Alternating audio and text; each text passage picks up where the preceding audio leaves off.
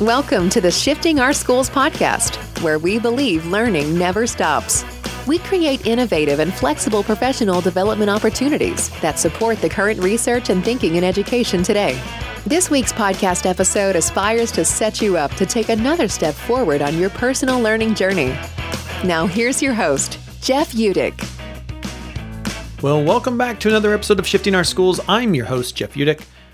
We've got a great episode for you this week as we talk all about project based learning with a panel of passionate project based learning leaders and learners. But before we dig in, we're excited that this episode is brought to you by our sponsor, Tract. If you haven't heard of them and you are passionate about project based learning, you're going to want to head on over to tract.app. That's T R A C T dot A P P. Tract is where the next generation of changemakers and leaders come to solve the world's biggest challenges. You'll hear us talk in this episode about one of the key aspects that makes project based learning different from doing projects in the classroom, and that is students must have an authentic audience. And that is Tract's focus. I had a conversation with Ari, the founder of Tract, and what I love about what Tract is doing for project based learning is that they are truly student centered and they see the enormous potential for creativity and activism that we know our students have. I have a number of young people in my life who are pretty passionate about the idea of producing content for YouTube. And anyone who has been to one of my trainings knows I believe that every senior should graduate with a YouTube channel. I mention this because Tract has an amazing free lesson on just that. Let me quote their website here to give you a sense of how Tract can help you leverage that passion for content creation in your classroom with their free lesson called Empowering Aspiring YouTubers and Creators. Deepen curriculum comprehension through our seven step hands on educational experience that gives aspiring creators, innovators, and changemakers the resources and support they need to inspire the next generation through creating a class on Tract. You can find that lesson at teach.tract.app slash resources. I've included that link in the show notes for you. You can learn more and set up your classroom free forever when you sign up for Tract in 2021. All you need to do is go to teach.tract.app, that's T E A C H dot T R A C T dot A P P, and put in the code shifting schools. It's all one word. Just type in shifting schools in the code area, and that will get you a free classroom forever when you sign up in 2021. Thank you again to Ari and the Tract team for being a sponsor of Shifting Schools, and we're excited to hear how you use it in your classroom. All right, let's get to it. Today, we have an amazing panel of educators discussing project based learning. They'll be introducing themselves in just a moment. And before we get started with that conversation, I want to reflect for a moment on the power of conversation as a resource. Some of the best professional development I've ever been a part of is simply listening to what educators have to share. If you would like to create your own project based learning panel, and I think you might be inspired to do that after you hear from our panels today, good news. You can find the questions we use on this episode with some amazing project based learning resources inside our free guide, Unpacking PBL. As always, our free guides are available at shiftingschools.com under our resource tab.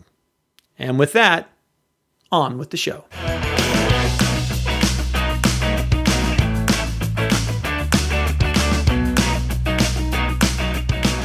All right, welcome to our panel on project based learning. I'm so excited uh, to be joined with Jeff, Megan, James, and of course Trisha. Trisha, always great to see you. Always great to um, see you, Jeff. I mean, well, I say that when we just spent the last hour together, so you know, it's just always the way. It's still good to see you, Jeff. Yeah. Okay. Well, thanks. I appreciate it.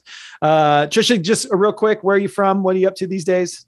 I'm originally from New Jersey. Listeners, please don't hold that against me. Um, I am currently based in um, in British Columbia, Canada. My wife is Canadian. That's why um, they allow me to be over here. I'm on Gabriola Island, which is a tiny island off of Vancouver Island, um, not too far from where you're at, though, Jeff. Awesome, excellent. Uh, and Jeff, thanks for joining us today. Give us a little background about where where you're coming from and what are you into these days? Well, I'm I am in Portland, Oregon, and I am a retired classroom teacher. I was uh, I taught everything from K to sixth grade for Wow. 32 years. And um, the last probably 15 years of that career, I was also uh, consulting on a curriculum methodology, project based learning called Storyline that was developed in Scotland in the late 60s. And when I retired, I sort of expanded that and am doing quite a bit of uh, training in in that methodology. Awesome. Very cool. I'm excited to kind of dig into that today. Hi, Megan. Good to have you here. Hello. Hi. Um, I'm Megan Vosk. Uh, actually, I'm from Long Island, so maybe I should hold the New Jersey part against Trisha because on Long Island we always kind of uh, making uh, little comments about New Jersey. But I love New Jersey and I love Long Island too. And I'm actually right now I'm in New Delhi, India, and I teach grade seven EAL. And I've got a background in social studies, and I'm working at an international school. Very cool. Thank you. And James, thanks for joining us today.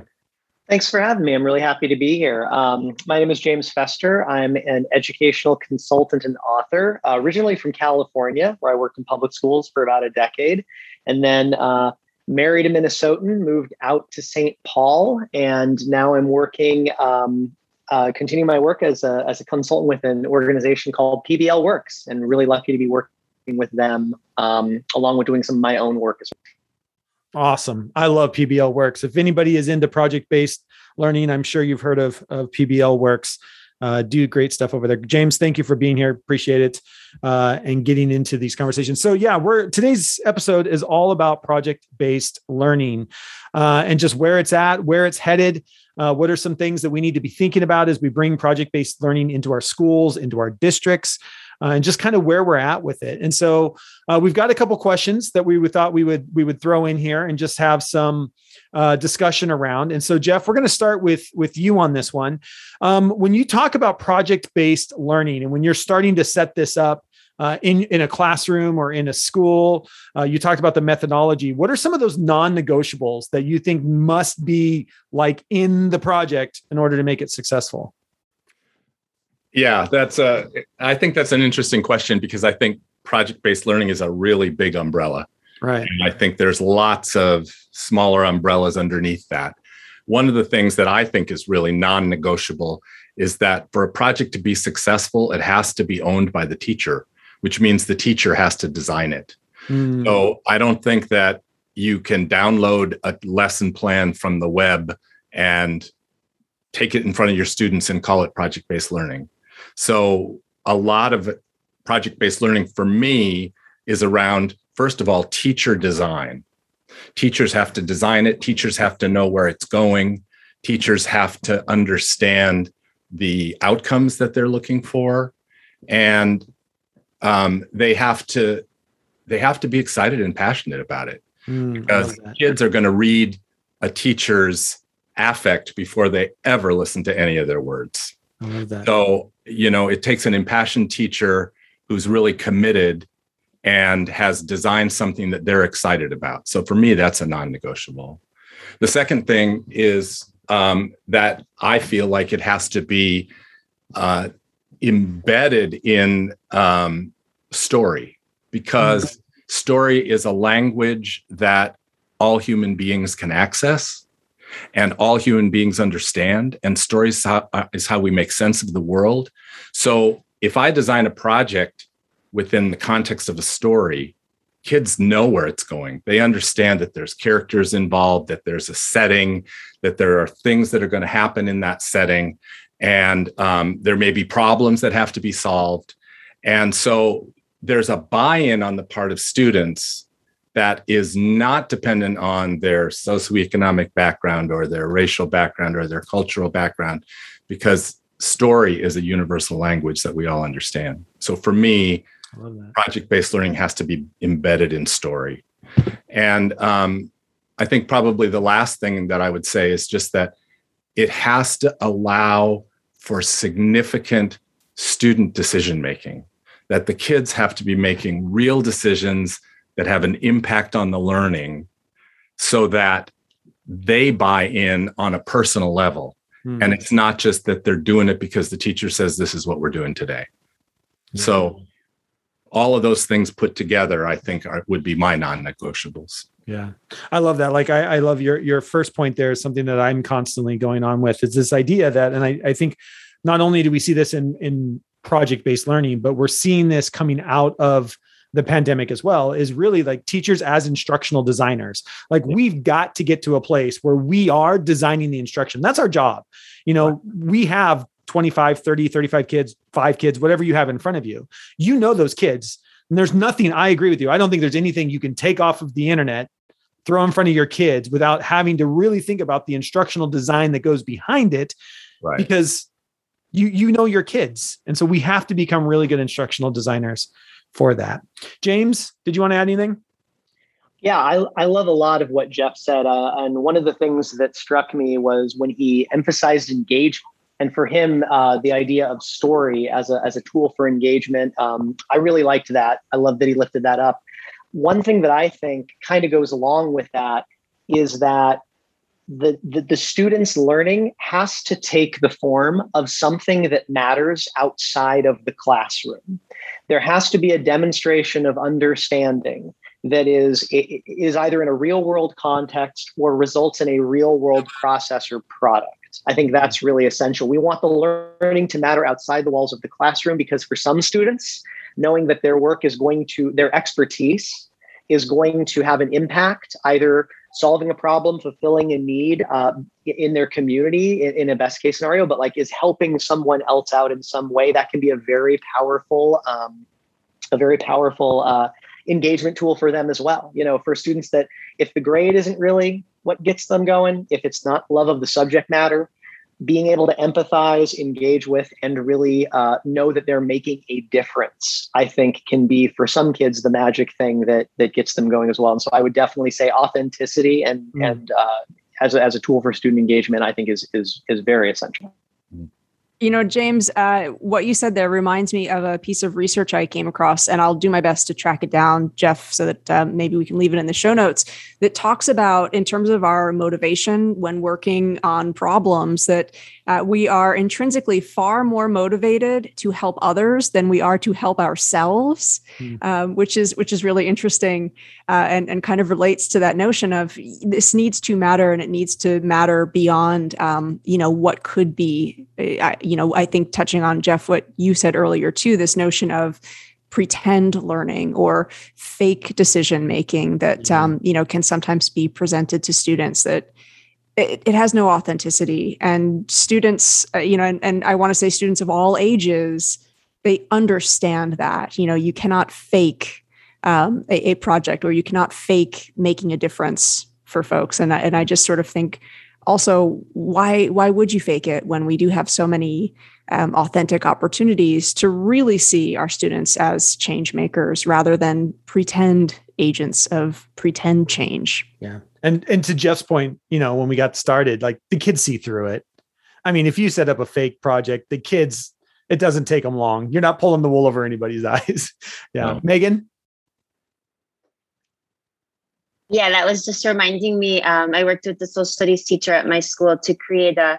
Um, it was a project-based learning opportunity for the grade seven social studies students, where they made um, they made picture books on Book Creator about issues related to identity, and all of the books had um, a big theme or a message about like you should love yourself or um, you know, just themes around inclusion, and the students presented them to the grade three students. And so there was a whole partnership with elementary kids, and they had an authentic audience that they were preparing for. And they worked on like creating a script and how are they going to introduce it and how are they going to make sure that the students got the theme and they were really really conscious about like the audience and like who were they designing the picture book for and you could just see them kind of really thinking about okay like is the grade stu- three student going to understand this? If they're not going to understand this, how can I kind of um, change it a little bit? And how can I use the text and the pictures together to kind of make this story, like Jeff was talking about, right? It was like a beautiful story book when they're trying to convey this kind of um, bigger concept. But it just was a nice example that reminded me of what you were all talking about.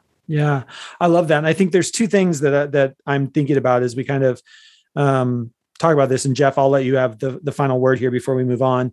Um, but there's two things that come to mind. One, that idea of, you know, a lot of times when I'm in trainings with teachers and we're doing project based learning and we talk about an authentic audience, sometimes I think we overthink that you know we're, we're thinking like oh my kids have to produce a youtube video that's got to be public.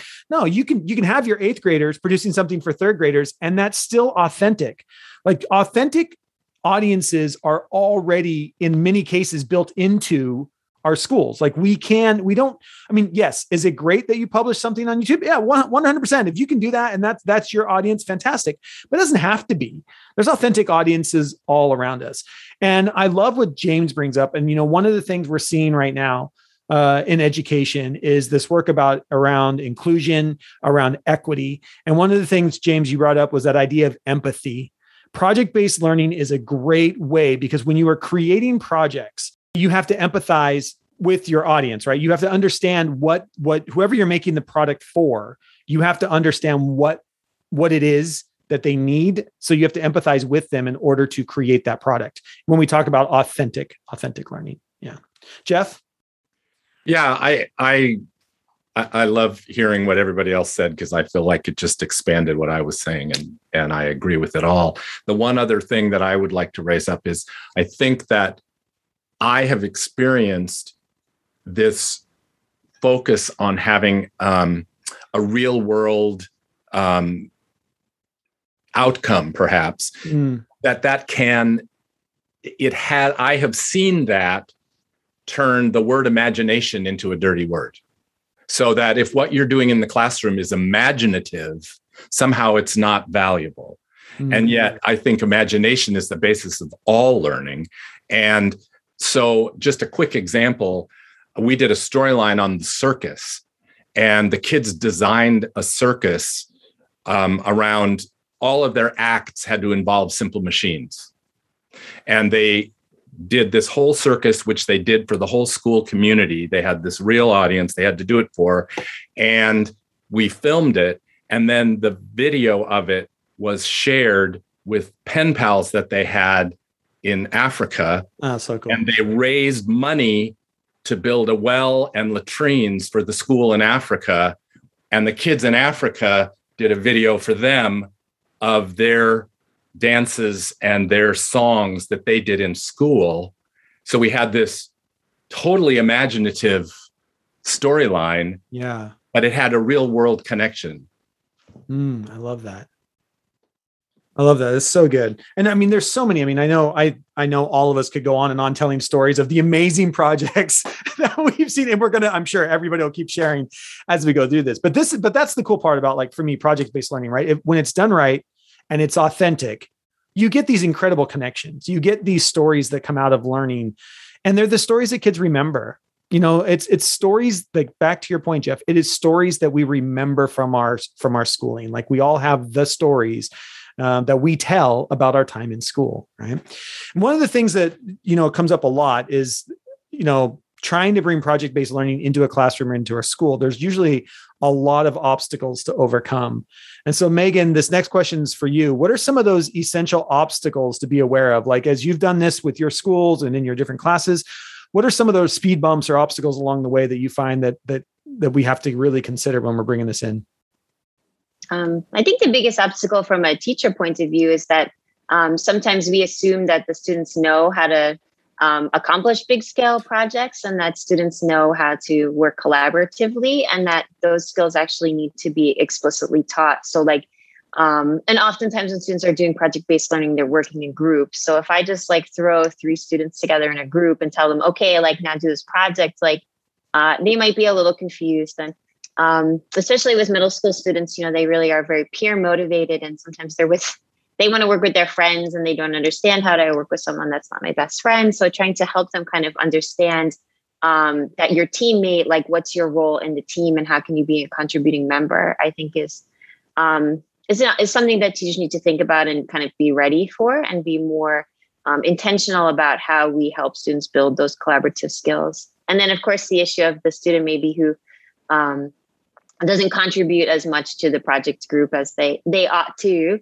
um, and i think just teachers remembering maybe that we should probably not uh, give group grades or assess students as a group and that every student needs to be assessed on their individual contribution and that the students also need to be a part of co-creating the assessment criteria and thinking about what they need to do to um, to be successful in, on the in the project and giving them kind of that long view.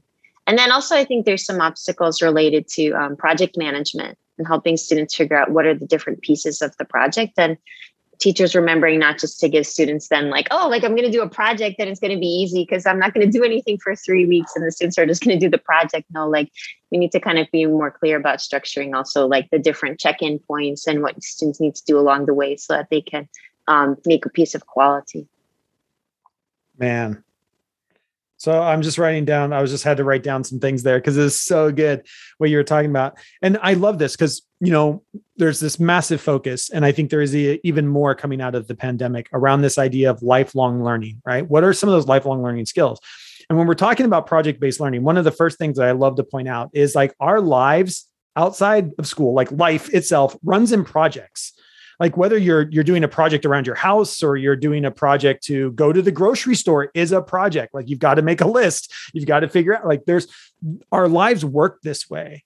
And so by by using project based learning approaches in our classroom we're actually talking about these life skills that kids are going to need. And then you break down there's the skill of collaboration. That has to be taught. There's the skill of project management that has to be taught. Like people have their entire careers called being a project manager. Like these are life skills that are going to get you a job someday, right? And then the idea of feedback. I love this idea of like co creating what it means to be successful. Because I even think about like the projects in my life, right? Like we just got done doing a major renovation on our house. And I got feedback both internally and externally based on the project that I was doing. For example, I was rewiring a light and I had intrinsic feedback, either it worked or it didn't. And I got in- extrinsic feedback from my wife saying that's not the way I want it to look. Right. So there's there's intrinsic and extrinsic and extrinsic feedback that you get, and we build those into our projects. That that's part of the feedback loop, part of the assessment, if you will, needs to be both. It needs to be me reflecting on my work, and as a teacher or group or is our project successful? Did our video raise enough money to help build a well in Africa? Is an assessment piece, right? Like, it, did we accomplish our goal? And I think it's really it, it's so good when you start breaking down what project based learning is. There's all these life skills that are built into it that it's just so essential to do. Trisha. Well, you know, I think it, it comes back to our conversation earlier around authenticity, though. You know, Megan, the picture that you were painting, as educators, we can't pretend that all of our students get along perfectly, or that, as you were saying, they have these preloaded kind of competencies around all of the different social pieces navigating conflict our you know our students and and often even adults on campus too don't come front loaded with all of these capacities. We need to continually work on refining them. Um, and one of the the free guides that we have in the shifting schools resource library is called um, collaboration recalibration. And it's all of these scenarios right? And it taps back into jeff what you were saying about story. Um, every learner has been inside of that story where they're partnered or they're teamed with either somebody who does not like them or they do not like. Let's not just leave students to deal with that and not give them some support. Um, and, and that guide kind of looks at what if we take that as a three dimensional case study. And we actually let's role play it. Before the difficult thing happens um, let's engage one another in that dynamic of well, when the bad thing happens what do we do? Um, mm. and i think that authenticity is so important that we don't pretend that projects are fun for everyone. There are plenty of learners and there are plenty of adult learners who do not like being grouped with others. Now is it a reality that in life we will be grouped with others? It is. So let's look at actually creating kind of some steps of what do you do in that situation rather than oh you know i'm just going to create this group and they'll work it out on their own. Um, i don't think i have ever seen them just work it out on their own. That's usually not the way that that story plays out in my experience. Or going over to the kid and saying i know you don't like them but you have to work with them anyway. Right. That's not giving kids any strategies to how to work with them right? James you wanted to add something? I'd love to. And, and trisha i love what you shared because uh, one of the things that that uh, I continually think about in the work that I do with teachers is exactly the story you're talking about, where there are a lot of adults that have hangups about project work because they had experiences that were not project based learning, that were not facilitated by the teacher. that basically they were thrown in the pool without being taught how to swim. I mean, we know what's going to happen yep. if we do that to our students. And my wife was actually one of those kids who was the one that got stuck in the groups that all the other kids knew she was going to do all the work. And so that expectation was met every single time she was grouped. And her teacher um, just for made a made kind of a, a, bad call by thinking, oh well, they'll figure it out. They have to figure it out on their own. But it, it really is, and it's something that leads into one of the um, obstacles that I see in a lot of teachers is that it, it is misjudging what it takes to shift from a more traditional model to something that's more project based. Now, that doesn't mean that you have to throw everything out. And I think that's a big misconception. A lot of teachers are hesitant to take that plunge because, number one, like we just talked about, they had a bad experience when it came to projects themselves, or they have a misunderstanding of the difference between PBL and just doing a project. Right. Or two, they think they're going to have to reinvent the wheel, um, which I always push back against because I think that once you look at a really high quality framework, and unsurprisingly, I'm going to point to the Buck Institute's gold standard uh, model as one, uh, one of, of, of a bunch that are out there that are very good.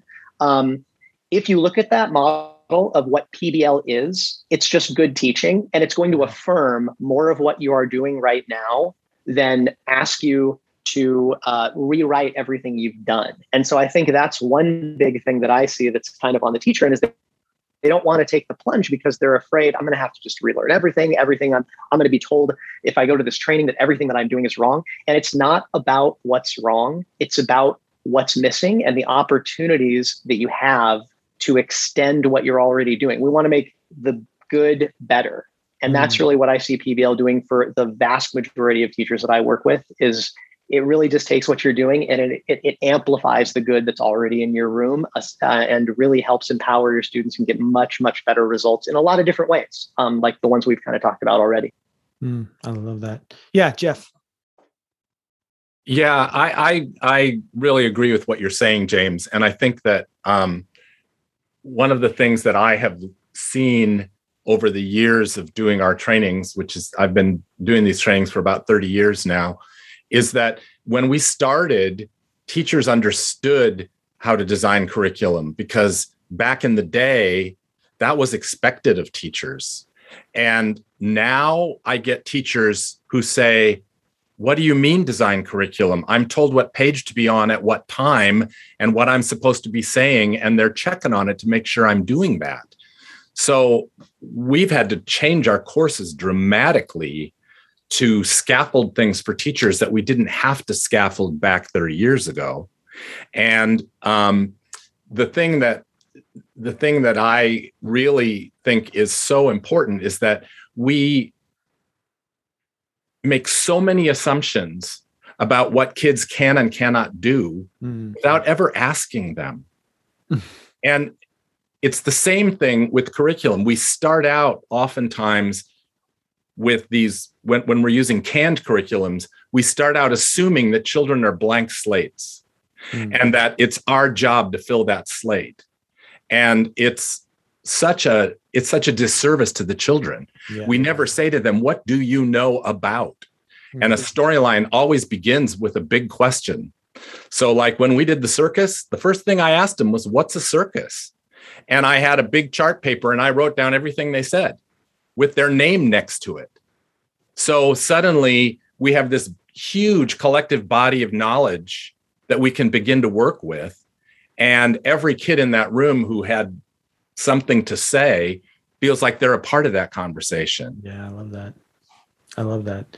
I'm glad I'm the only one that that is struggling sometimes with this idea of moving to being instructional designers, right? We're, we're, to your point, I think we're coming out of this era. We are coming out of an era where we were content deliverers to instructional designers.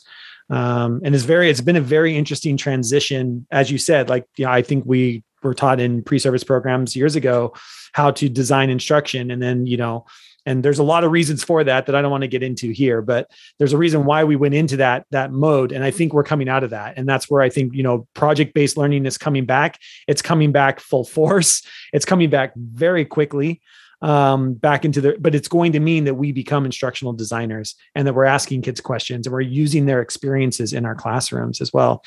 I do before we go on um, i do want to talk about the big the big elephant in the room when we talk about obstacles that i'm constantly getting pushed back on and i'd love to hear how you guys maybe help teachers with this and it's this jeff i'd love to do a big project like that but it takes way too much time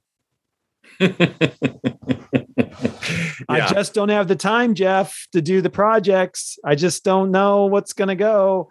James, let's start with you. What do you say?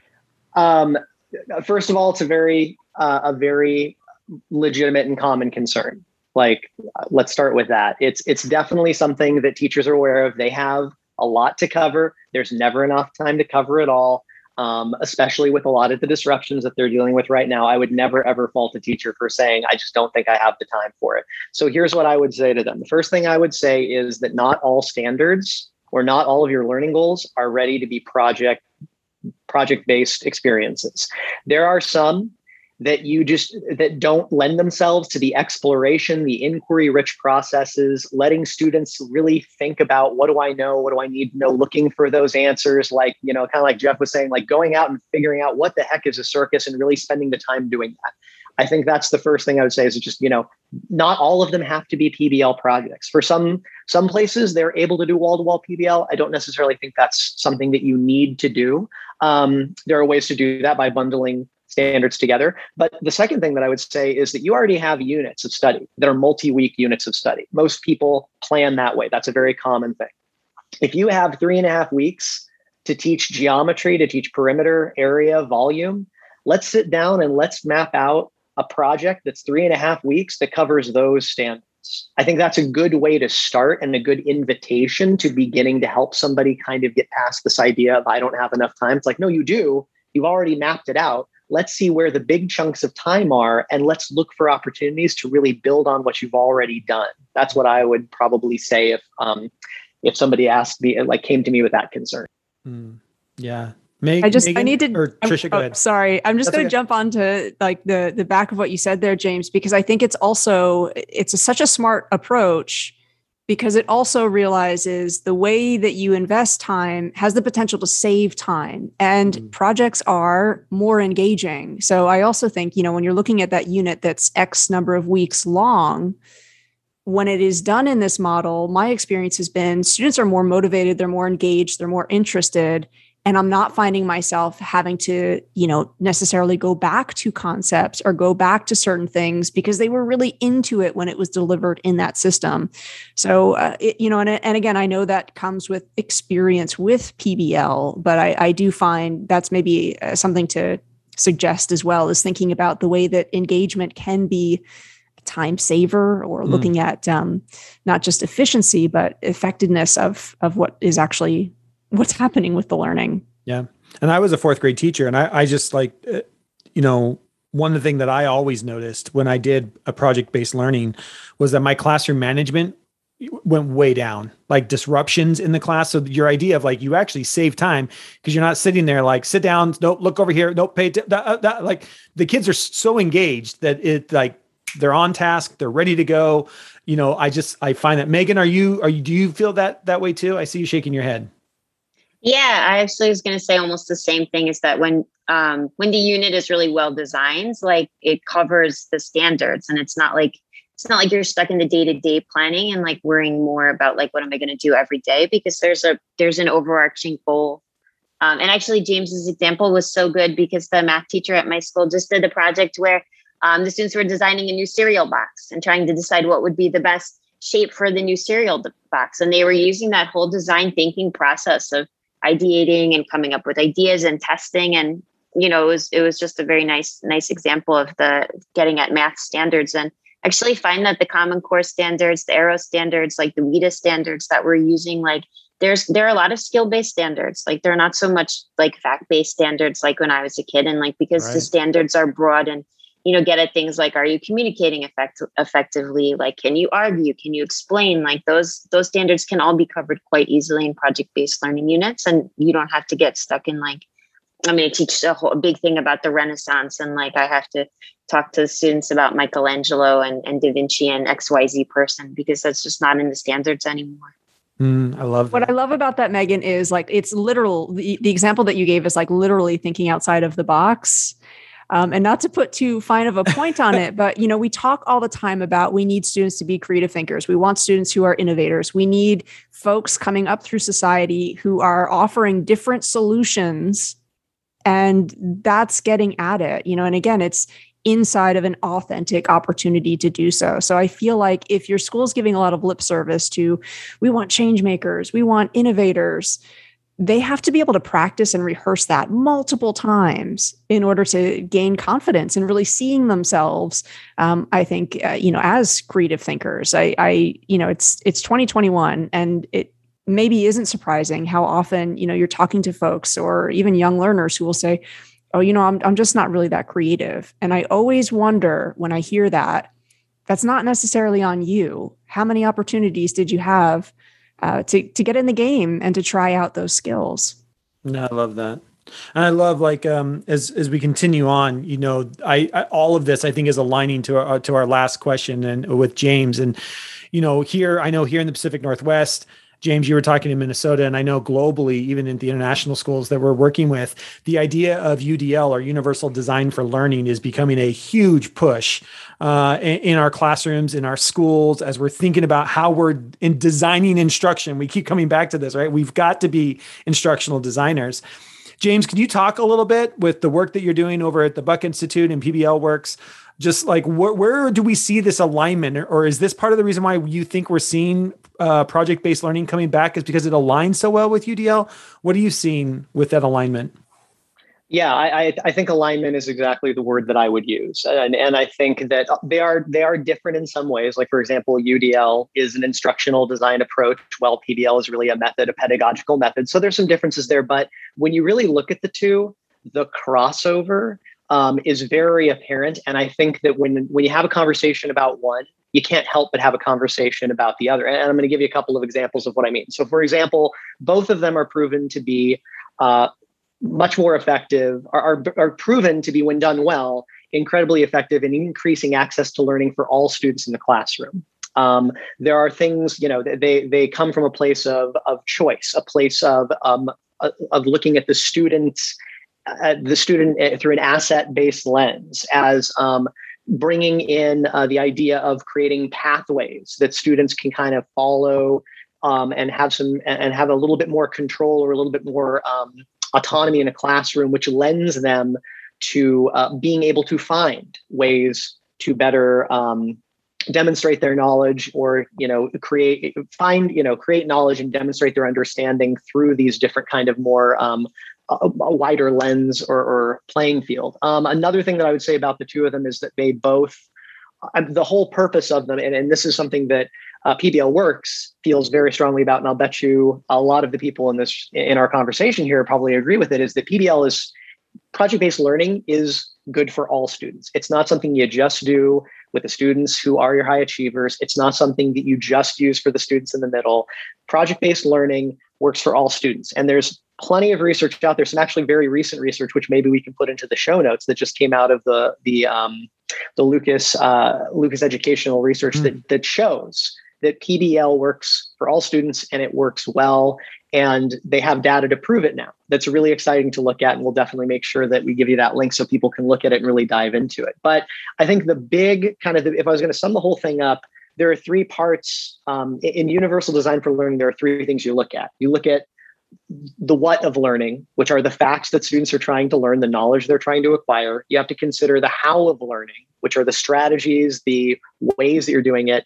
And then you also, maybe most importantly, kind of going back to some other things we talked about, you talk about the why of learning, which is creating that need to know, that curiosity that really invites the students into this process uh, and engages them and keeps them interested and engaged. And I think that those three things are considered in every single PBL project that is designed. You have to know exactly what are you trying to get the kids to, to learn, right? How are they going to learn it? And you got to show them why they should be curious and interested so that they stay engaged. And so for me, they really do overlap in just so many ways. Um, and, and I'm sure that, you know, like, I think that's why they're both kind of keep coming back up in these same conversations more and more and more.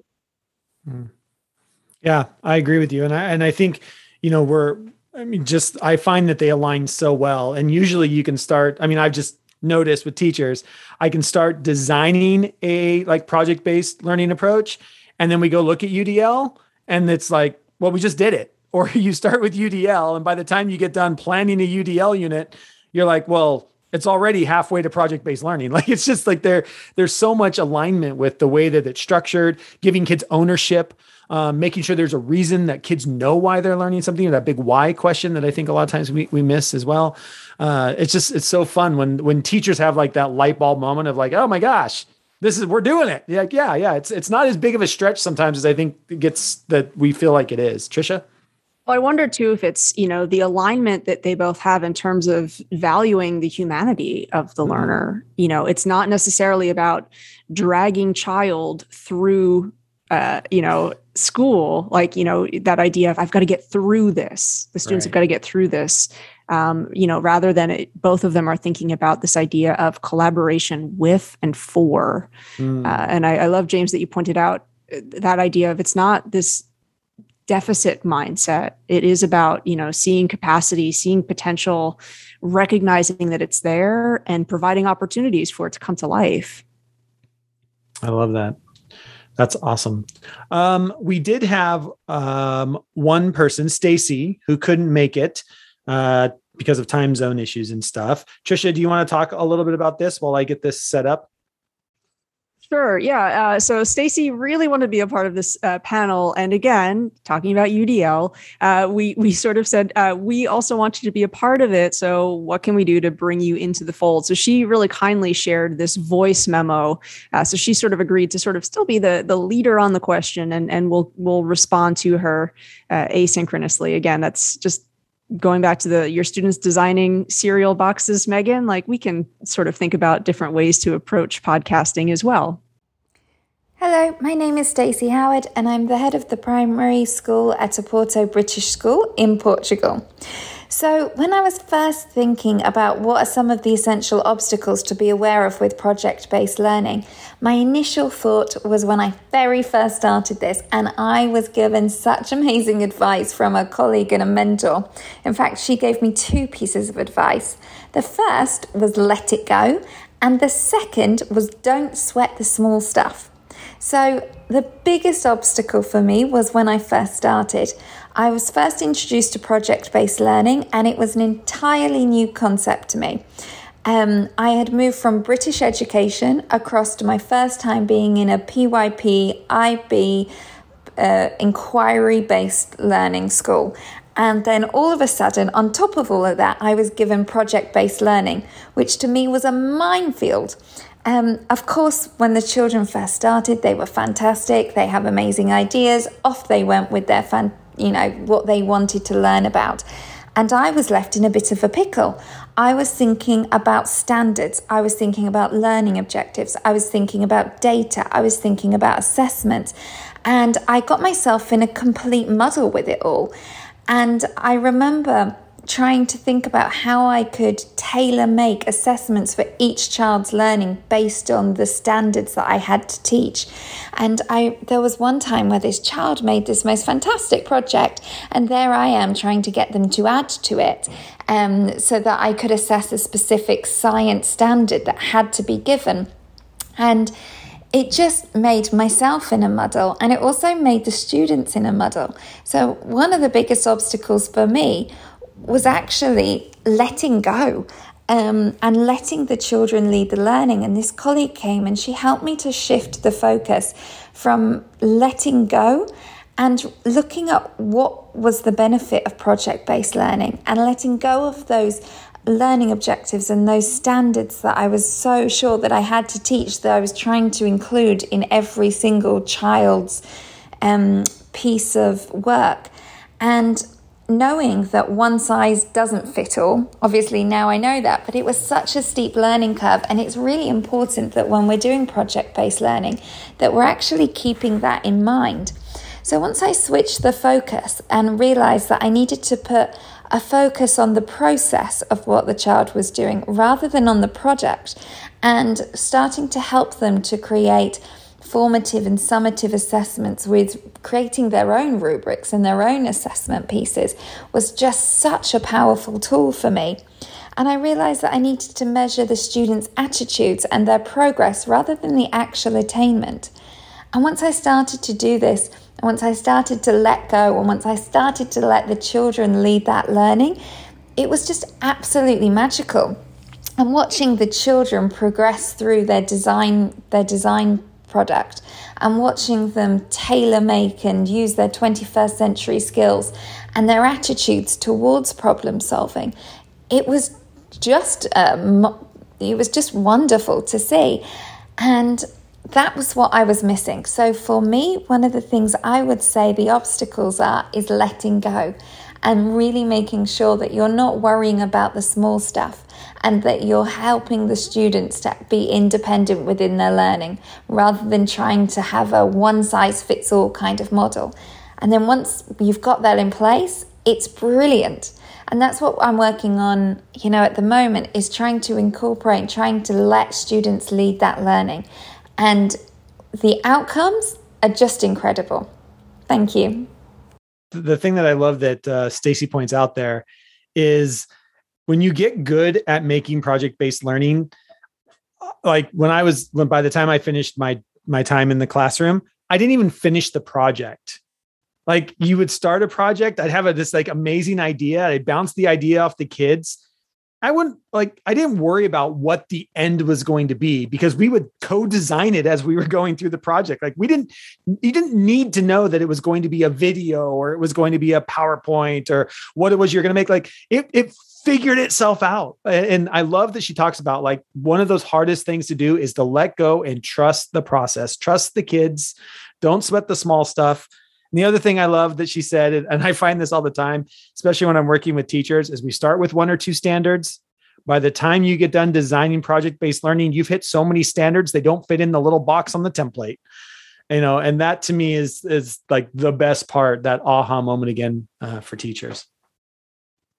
But I'm wondering, you know, again, what she says there, that idea of letting the students lead, it's easy to say it, hard to do. Yeah. And I'm wondering if our panelists have some thoughts on that because the reality is, I think, you know, many of us came up in a system where we didn't necessarily have those opportunities to authentically lead. So sometimes even imagining that is difficult because it's not necessarily within our context. So, panelists, I'd love to turn it over to you. Lessons that you have um, in, in terms of genuinely, authentically letting students lead. How do we do that? James?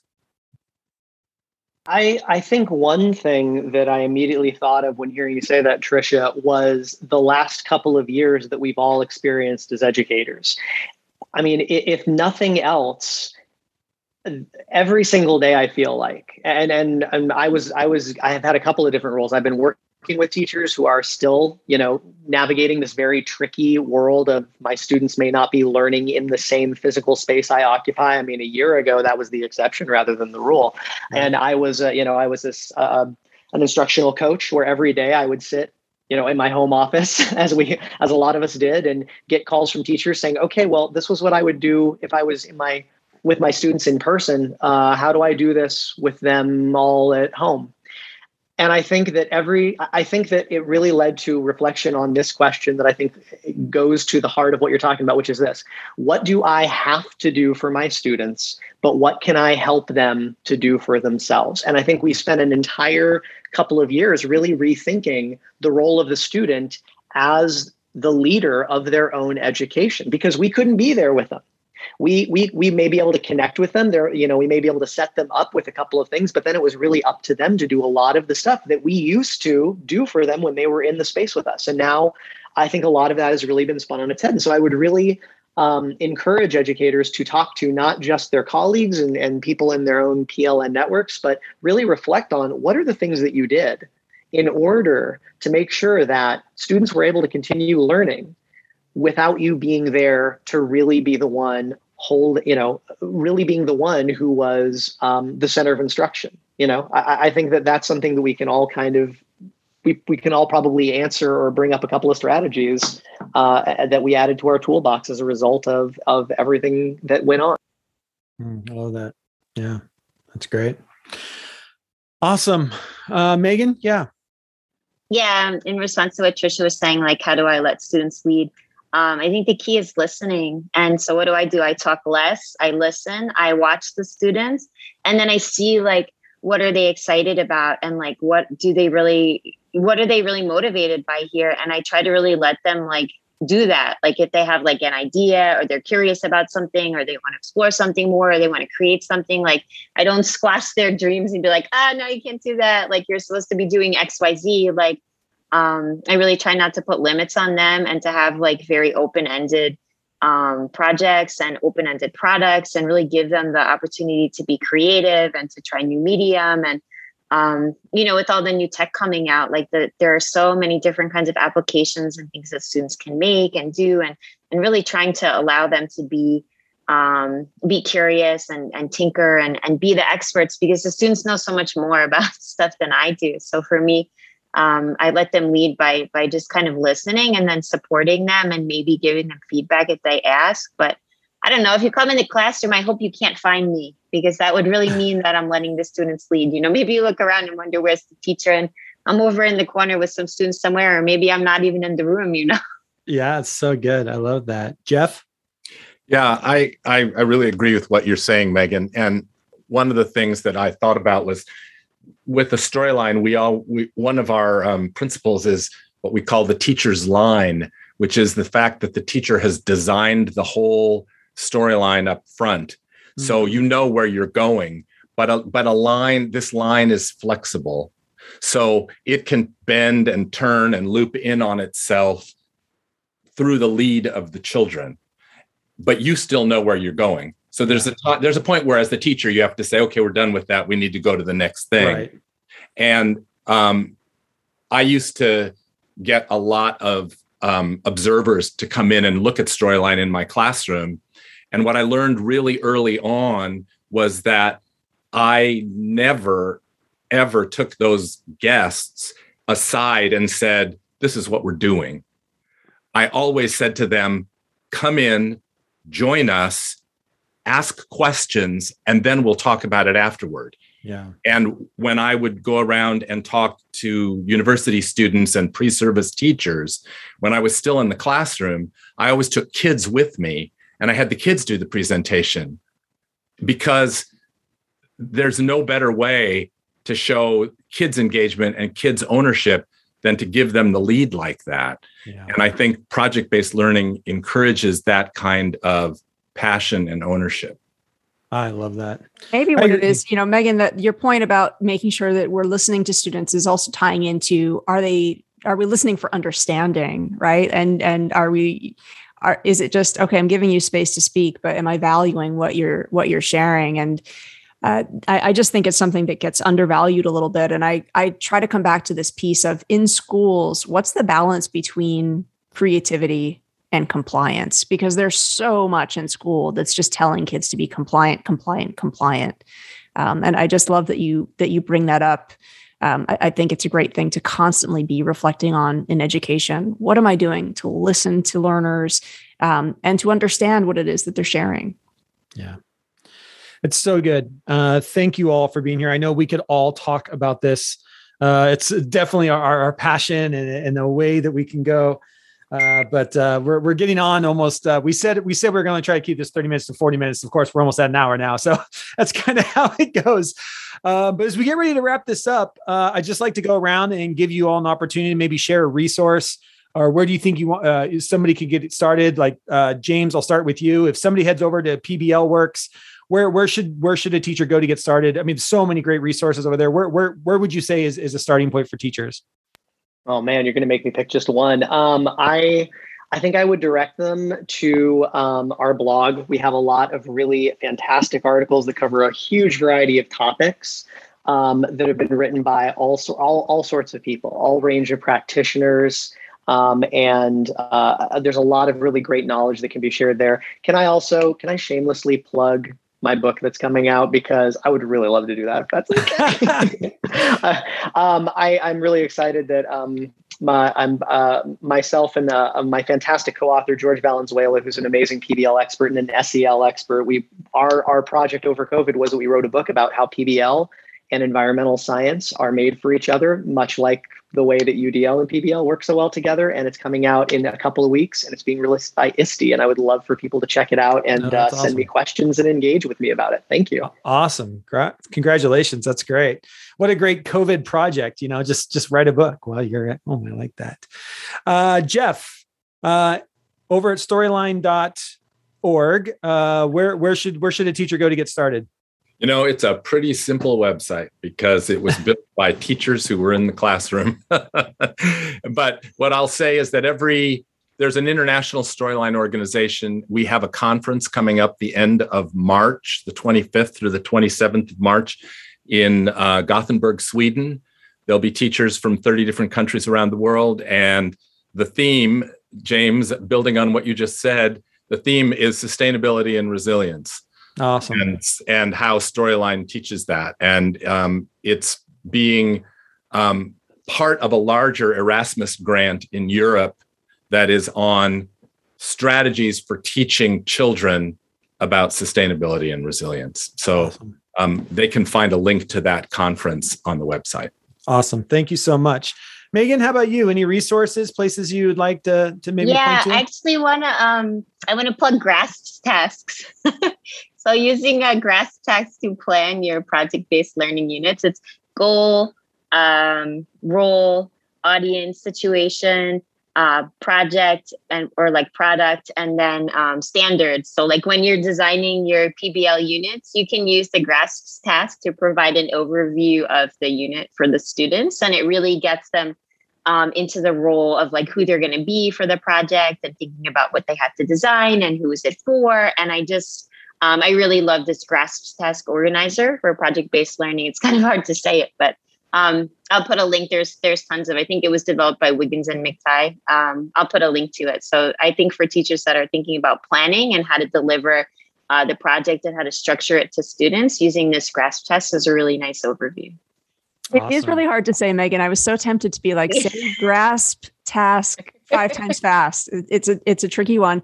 Jeff, I'm also just going to give a shout out to educators as resource for PBL because you know I, as we're wrapping up this hour of conversation, just grabbing a few questions about PBL, sitting down with educators. You know, I took so much away from this conversation. I'm so thankful that Megan, Jeff, and James, um, and Stacy as well shared their insight. And I just think sometimes the best resource might be one another and making time for for conversation. Yeah, thank you for that, and thank you all for being here. Uh, and thank you. You know, one of the things I love is uh, our sponsors over at Shifting Our Schools, and one of our new sponsors, Tract. That's T R A C T. It's a new web-based application that is all about project-based learning. Uh, you can head over to teach.tract.app, and if you use the code Shifting Schools, you can set up your class. It allows students to create uh, their projects and share their projects with authentic audiences globally. Uh, it's got a great, uh, great little interface, and they're constantly adding to it. So, uh, a shout out to our sponsor as well, who's also uh, building stuff in this project-based world. So, thank you all for taking time out of your busy schedules.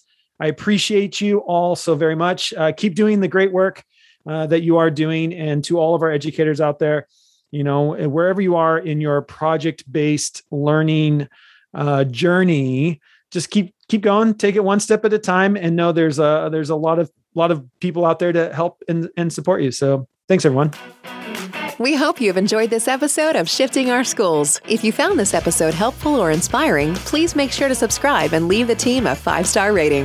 If you want to learn more about the Shifting Schools team or download our free resources, head over to shiftingschools.com to see what's on offer now. Thanks for listening, and we'll catch you next week for another episode to keep rethinking the shifts our schools need.